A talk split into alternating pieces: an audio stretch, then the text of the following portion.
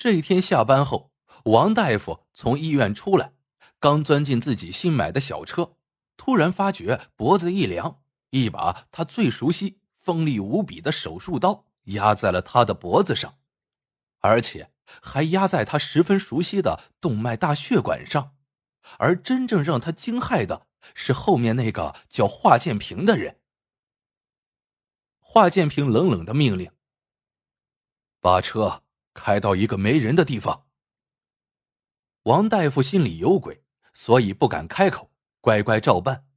车很快开到郊外，停在了一块荒草地前。华建平压着他下车，把他逼到了一棵树下。王大夫知道报应到了，他脸色死灰，颤声说：“华大哥，有事慢慢商量，请先把手术刀挪开。”这刀是非常锋利的。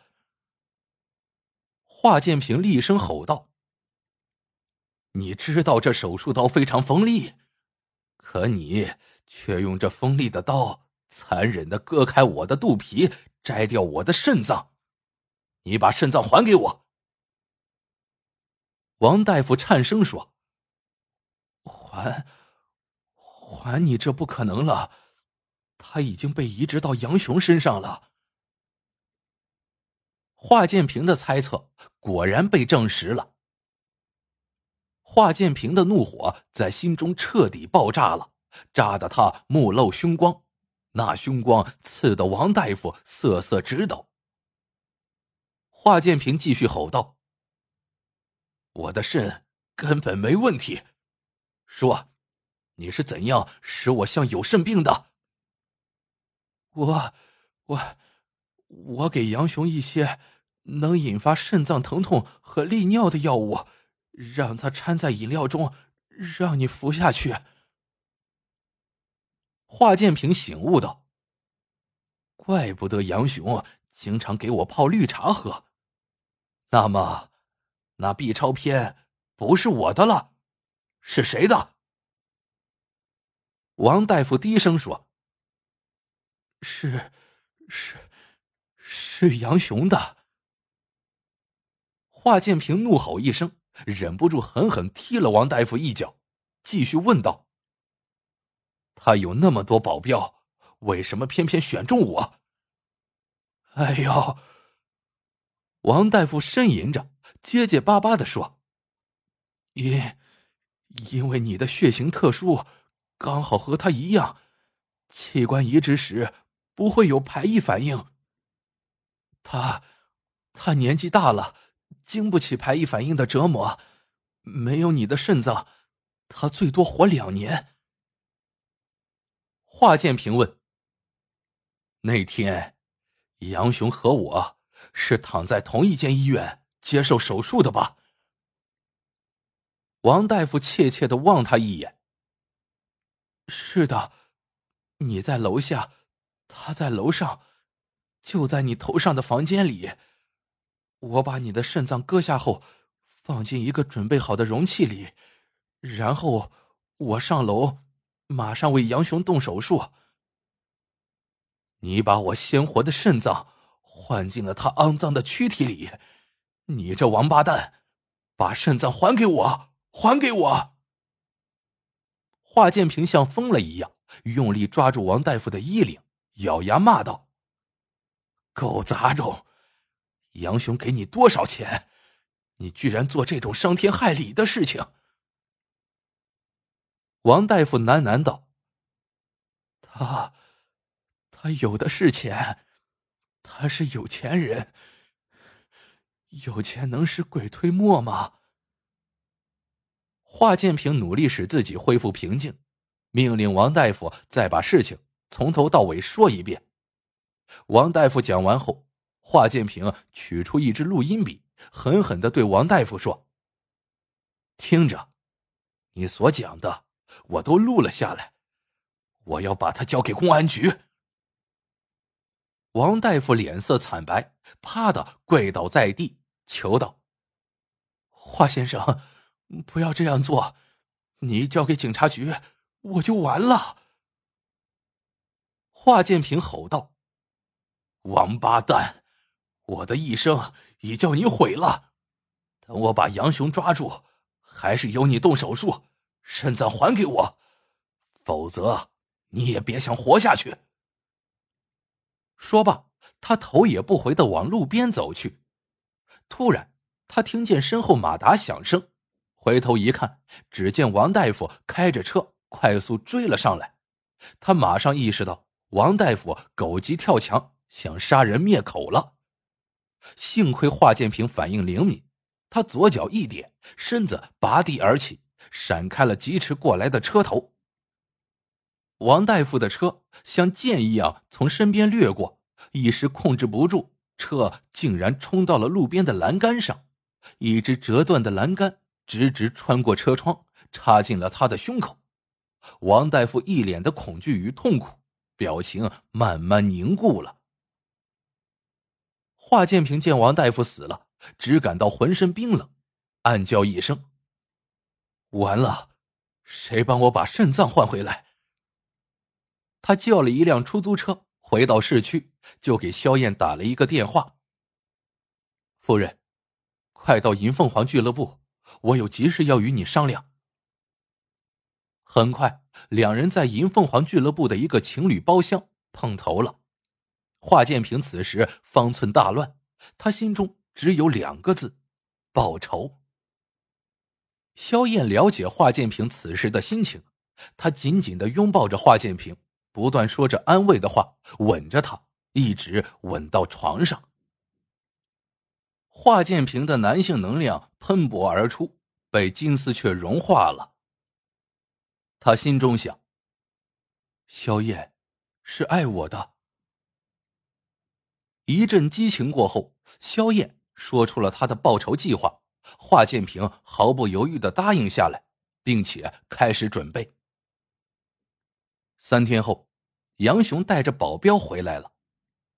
他在别墅里没有见到华建平，觉得奇怪，问萧燕：“华建平呢？”萧燕朝杨云英努努嘴。有人老骂他臭保镖，他受不了，走了。杨云英冷哼了一声：“哼，一个大男人连尿都憋不住，要他干嘛？”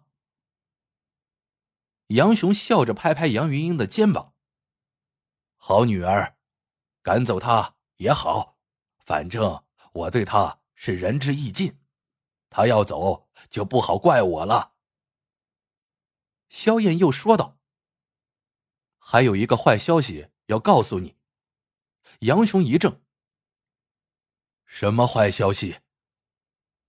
杨云英抢着说：“那个经常来向你要钱的王大夫死了。”杨雄大吃一惊：“死了？怎么死的？”萧燕漫不经心的说：“出车祸。”开车太不小心，撞在栏杆上就死了。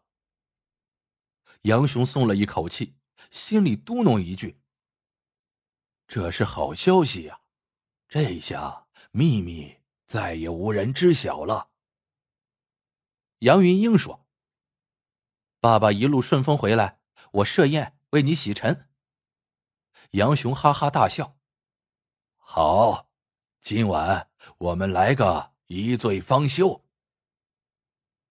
这一晚，杨雄特别高兴，频频和萧燕、杨云英以及几个保镖碰杯，喝得特别尽兴。王大夫死了，华建平走了，他获得新肾，能不高兴吗？他醉眼朦胧的上了床，早早的休息了。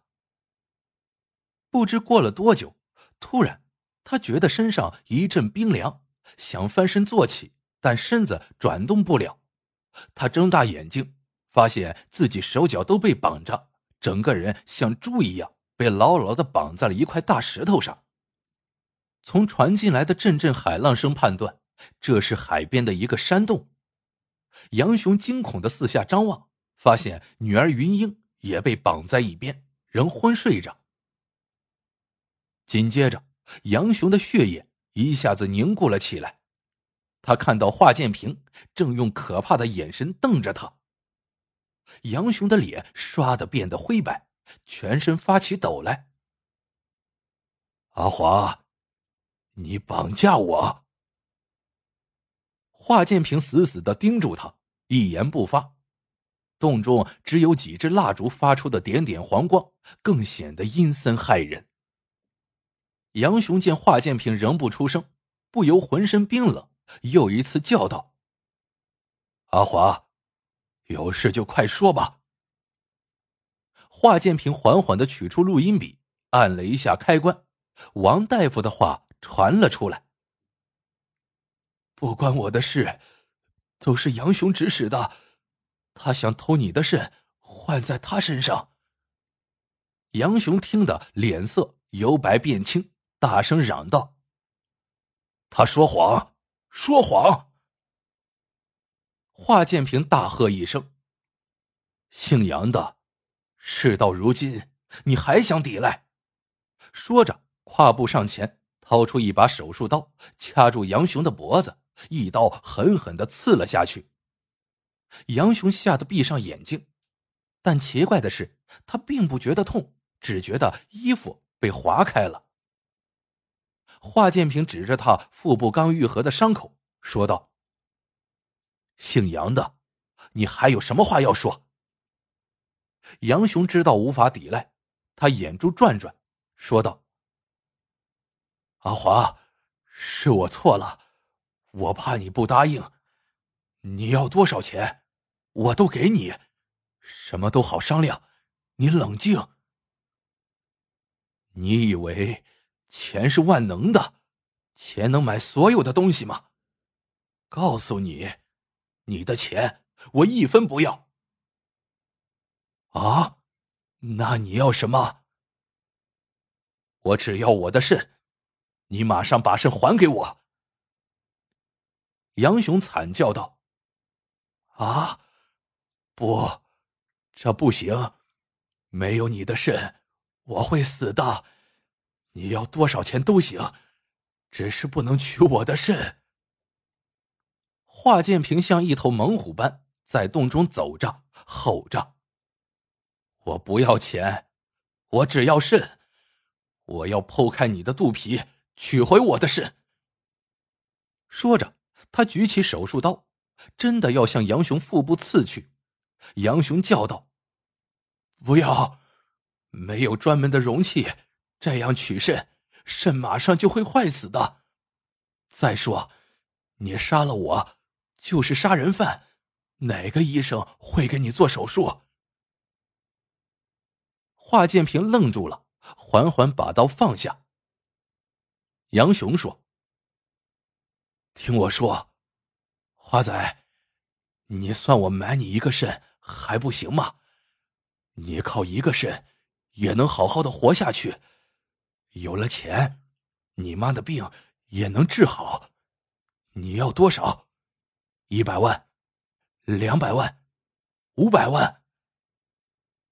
华建平不出声，愤怒的望着他。杨雄叫道：“好了，八百万怎么样？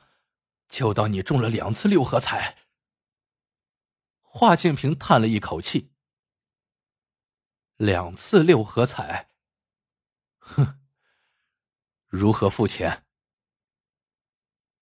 杨雄一看有门，脸上立刻有了光彩。我，我这就叫萧燕把钱拿来给你。你以为我不清楚吗？你对萧燕防范非常严，存折的密码都由你保管。他哪里有钱？你还想骗我？华建平说着，又举起了手术刀。杨雄叫道：“我马上把密码告诉他，你把手机给我。”又想搞陷阱了？你在电话里搞鬼怎么办？杨雄恐惧的叫道：“阿华，你说怎么办？”你把存折的密码告诉我，我打电话告诉萧燕，让他取钱给我。杨雄只好低声把密码说了。华建平说道：“如果你骗我，我就剖开你的肚皮，取回我的肾。”杨雄哭丧着脸：“我的命都在你手里，哪里还敢骗你呀？”华建平点点头，走出洞口，用手机把密码告诉了萧燕。电话那头的萧燕给了他一个响亮的吻，兴高采烈的说：“阿华，拿到钱，我们就远走高飞，开始新生活。八百万呢！”你永远不用干活了，还能把你妈的病彻底治好。